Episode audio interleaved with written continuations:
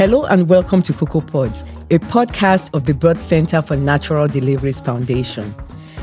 My name is Dr. Bola Sagadi. I'm a women's healthcare specialist, and we discuss all the issues relating to a woman's health and a woman's health in pregnancy. Today, we are fortunate to have with us Dr. Lola Adekoya. Dr. Adekoya is a board certified obstetrician gynecologist with a master's in public health, and she is currently a community health services medical director in the state of Virginia. Thank you for joining us today, Dr. Adekoya. Thank you, Dr. Shigari. Thank you for having me. And it's my pleasure to join you this afternoon. Thank you. Today, we'll be discussing the very current topic of COVID 19 and how it relates to a special group of women, that is, pregnant and breastfeeding mothers. Experts, that is, the American College of OBGYN and the Centers for Disease Control and Prevention, the CDC, they recommend that COVID 19 vaccines should not be withheld from pregnant women or from breastfeeding women or from women who intend to get pregnant. Dr. Adekoya, how safe really is this vaccine for this special group of women? Well, that's a great question. And I know this is of great concern to women, especially pregnant women pregnant women have always been offered vaccines. We vaccinated women in pregnancy. We give, we recommend the Tdap vaccine with every pregnancy and with every season. We recommend the annual seasonal flu influenza vaccine. So vaccinating pregnant women is nothing new. Um, these vaccines have gone through rigorous safety trials. They've gone through very, very. I know people are worried that it's it's it was a rapid development, but that did not affect the safety trials. So, in terms of the safety trials and what we've studied so far, the vaccines have been proven safe for women who are pregnant, for women who are breastfeeding, and for women who intend to get pregnant. Currently, we have three types of vaccines. We have the Pfizer vaccines, which is a two-dose vaccine. We also have the Moderna vaccine, which is also a two-dose vaccine, and we have the J&J. So we're recommending at this stage the Pfizer and the Moderna vaccines to women, especially women who are considered high risk in terms of their professions, um, women who are pregnant and essential workers, women who are pregnant uh, and in the healthcare industry, and women who are pregnant. Um, just pregnancy itself confers a high risk condition. As women who are pregnant, your immune system is compromised and being exposed to COVID 19 infection places a woman at a high risk for hospitalization, being placed on a ventilator, and ultimately um, increases mortality rate. And we also know that there has been adverse effects of COVID 19 and pregnancy, leading to early delivery, preterm birth. So when you look at the risk benefits of vaccine, versus a woman being infected with COVID 19 infection, we definitely recommend the vaccine. So, please, can you review with us some of the typical symptoms of COVID? You know, when a person gets it, and you did talk about pregnancy putting women at risk for serious illness and even dying from COVID. But can you just review with us the typical symptoms? Yeah, well, the symptoms vary. One of the common symptoms is cough difficulty breathing, fever, also diarrhea. Those are kind of the common symptoms. When you have that shortness of breath is definitely of concern. So really, the typical symptoms you have when you have a cold, but then the challenge is when you have that difficulty breathing and fever of prolonged duration. And you did talk about uh, women having some pre-existing factors that in addition to pregnancy, can put a woman at higher risk for this COVID disease. Can you speak to some of the pre existing factors?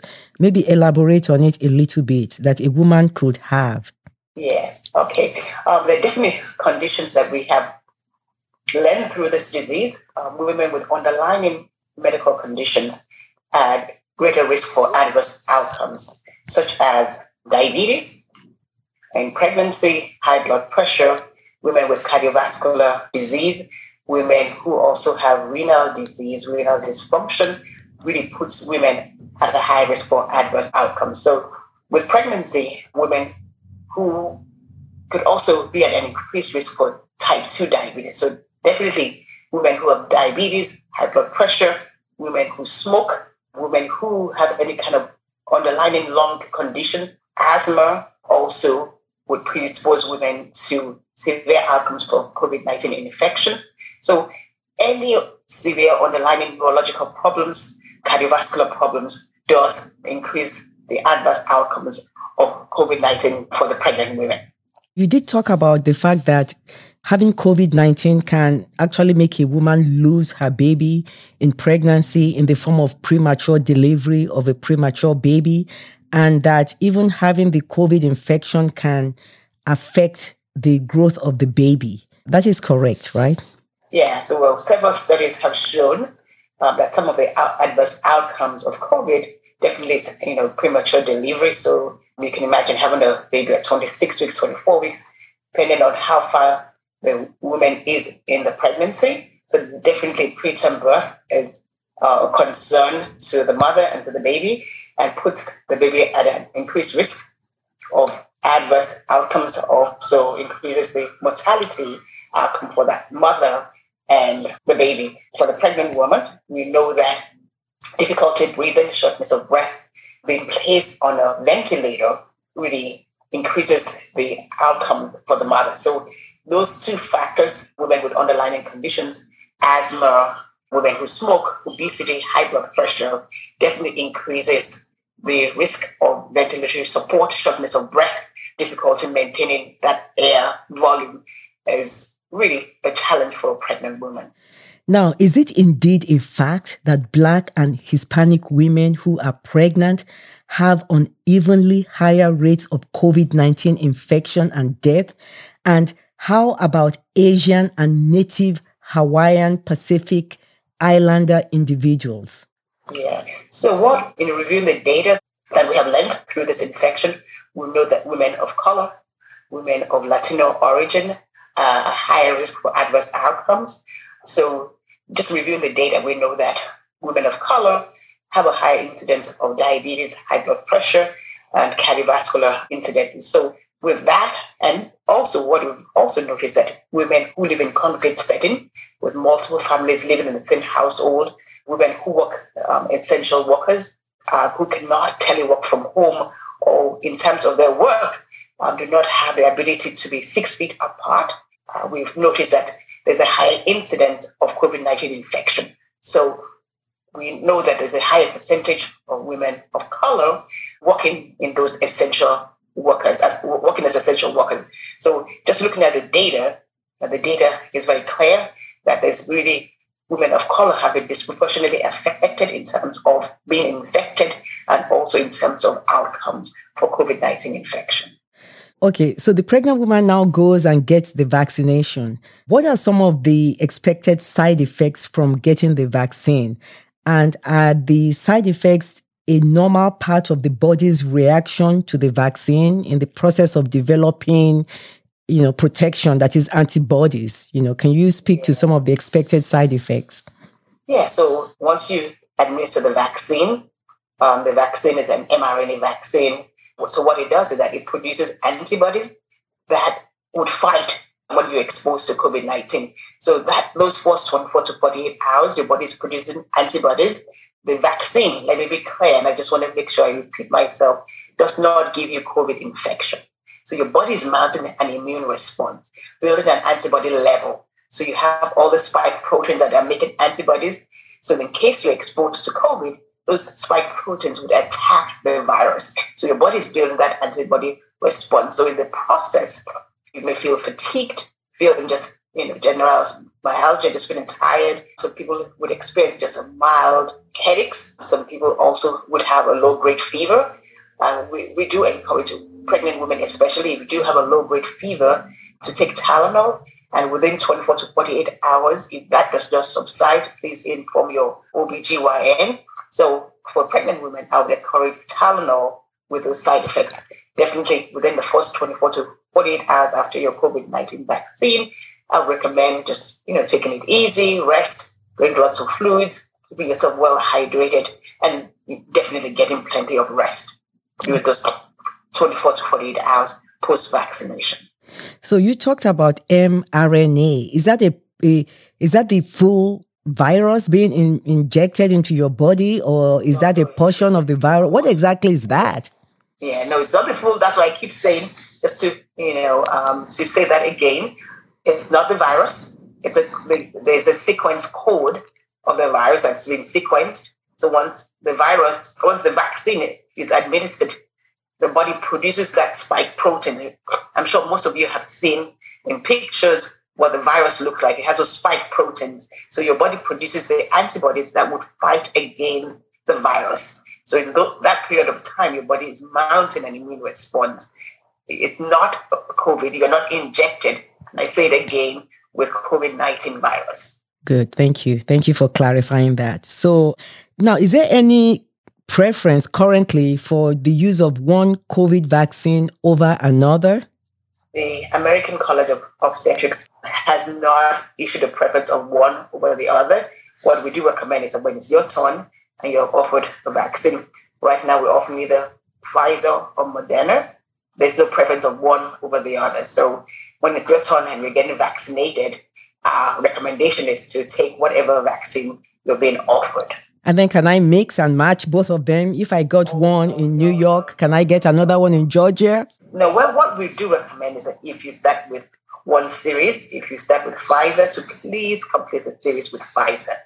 And then if you start with Moderna, to please complete the series with Moderna. Definitely, I know that there will be you know people that would mix vaccines, one Pfizer, one Moderna, and trials are going on we're collecting more information to see the immune response of those who have one vaccine or two of the, the two vaccines. But especially for pregnant women, because we're really concerned about the baby, the mother, we recommend you to complete your series. If you start with Pfizer, to complete Pfizer. Thank Start you. with Moderna, so please complete the Moderna. Moderna yeah. Now, in pregnancy, we get other vaccines. We get the tetanus vaccine called the Tdap. We get the influenza vaccine. You know, can all the vaccines be given together? You know, in, in addition to the COVID vaccine, can can a pregnant woman just get everything together? Oh, that's a great question. That's an awesome question. So, what the recommendation is that to wait at least two weeks before getting the COVID vaccine. So, if you just receive the Tdap, the CDC's recommendation is actually to wait two weeks after any vaccine before receiving the COVID 19 vaccine. So that's a really good question. And to really educate pregnant women that once you're administered any type of vaccine during pregnancy, a flu vaccine or Tdap, you really do need to wait two weeks before you receive the COVID 19 vaccine. Wow. Pregnant women also get another shot in pregnancy. Some pregnant women have a particular blood type that makes them need a shot called RhoGAM in pregnancy. Can they still get the COVID 19 vaccine? And will this shot interfere with their body's response to the vaccine? That's another great question um, because we do have women who are, who are RH negative, and at 28 weeks that we do recommend RhoGAM. So really, there is no interaction between the immunoglobulin that you receive, because that's a passive immunity, and COVID-19 vaccine. So there's really no interaction between that. That's only one time where you can receive immunoglobulin and then receive your regular um, COVID-19 vaccine. Now, this is for healthcare providers. What are we expected to do, you know, if after extensive counseling, the pregnant woman still declines the vaccination? So that's also another awesome question.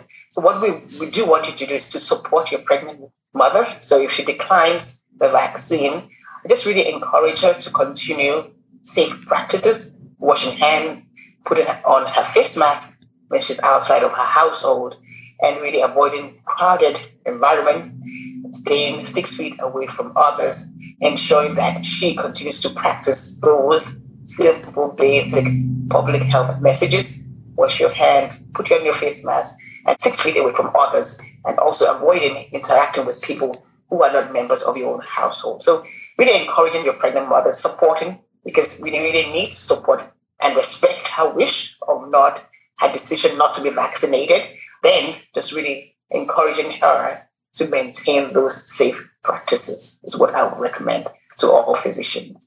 Uh, so, for what reasons should a pregnant woman absolutely not take the vaccine? Ah, well, pregnant women could have some personal beliefs. Some women could have religious beliefs which we need to respect. Some women may just choose to be anti-vaccine. But the real medical reasons why a pregnant woman should not be vaccinated is if she has a reaction to one of the COVID 19 vaccines, then we will not continue the series, which is a precaution, it's not a contraindication. If she's had a severe allergic reaction to any vaccines, and then definitely if you need to vaccinate pregnant women, I will be cautious and make sure that you have, in case she develops a severe allergic reaction, that you can really get her emergency care and help right away. So that's more of a precaution, not a contraindication. Dr. Adekoya, how about breastfeeding moms? Were there studies done to say the vaccines are safe for their babies if and when components of the vaccine gets into the breast milk? Should they avoid starting breastfeeding or should they stop breastfeeding after they receive the COVID 19 vaccine? Oh, that's a great question, um, Dr. Shugade. As I said earlier, there were no safety shortcuts to this all the studies so far have shown that the COVID 19 vaccine, once you administer the vaccine, the body produces an antibody response. We, over the years, have always vaccinated pregnant women, and we have monitored pregnant women and their outcomes without any adverse effect noted.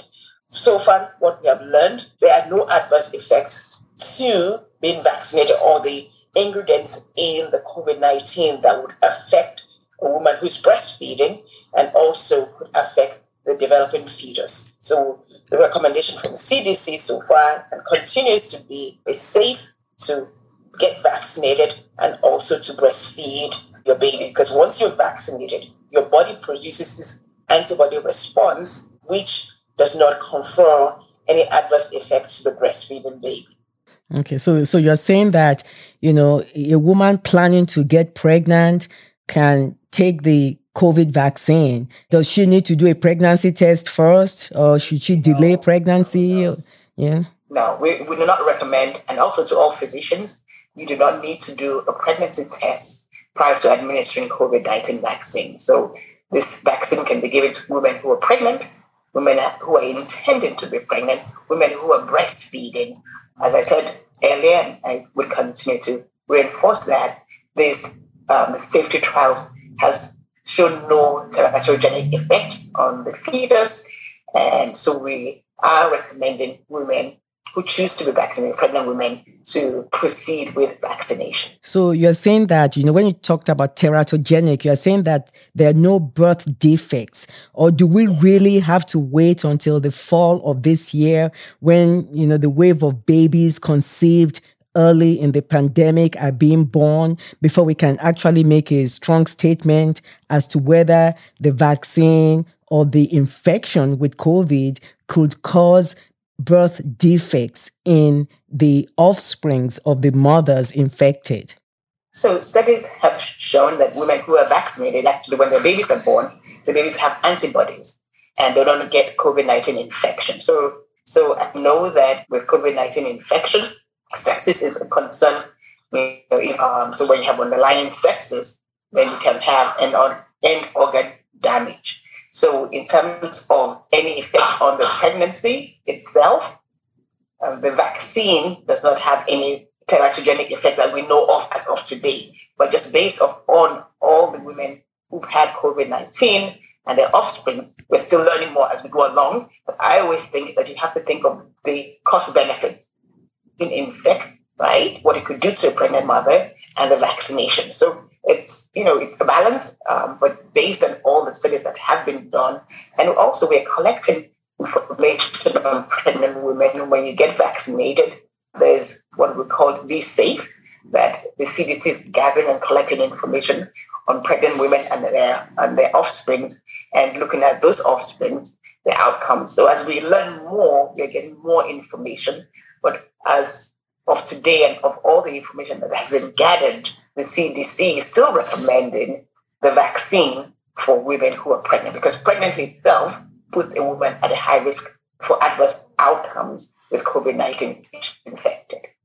So you did talk about the V-Safe, you know, the CDC's V-Safe program. How pregnant should a woman be to be able to participate in this program that collects information on maybe the side effects of the vaccine, if any, on the pregnant woman? Well, once you're vaccinated, you get uh, there's like a QR code, and then you can just punch it in and send in your information, and then they'll continue to call you and collect that information. That information is safe um, and it's stored and so that we can learn of the outcome. Somebody's collecting any information, and you, I know people could be skeptical. Oh, why are they collecting my information? But it's really not your information. Just finding out if there are any adverse effect or long-term effects on the outcomes in pregnancy. So the more we learn, the more, more information we gather. But as I said earlier, one of the advances um, in the 20th century really is vaccines. Vaccines has kept us safe. I know that many of the listeners may not know what the polio looks like. Many people don't even know what measles infections looks like uh, or chickenpox looks like because with the vaccination, we've been able to eradicate a lot of all this smallpox infection in the United States. So the advent of vaccines is one of the best you know, things that the 20th century technology has brought upon us.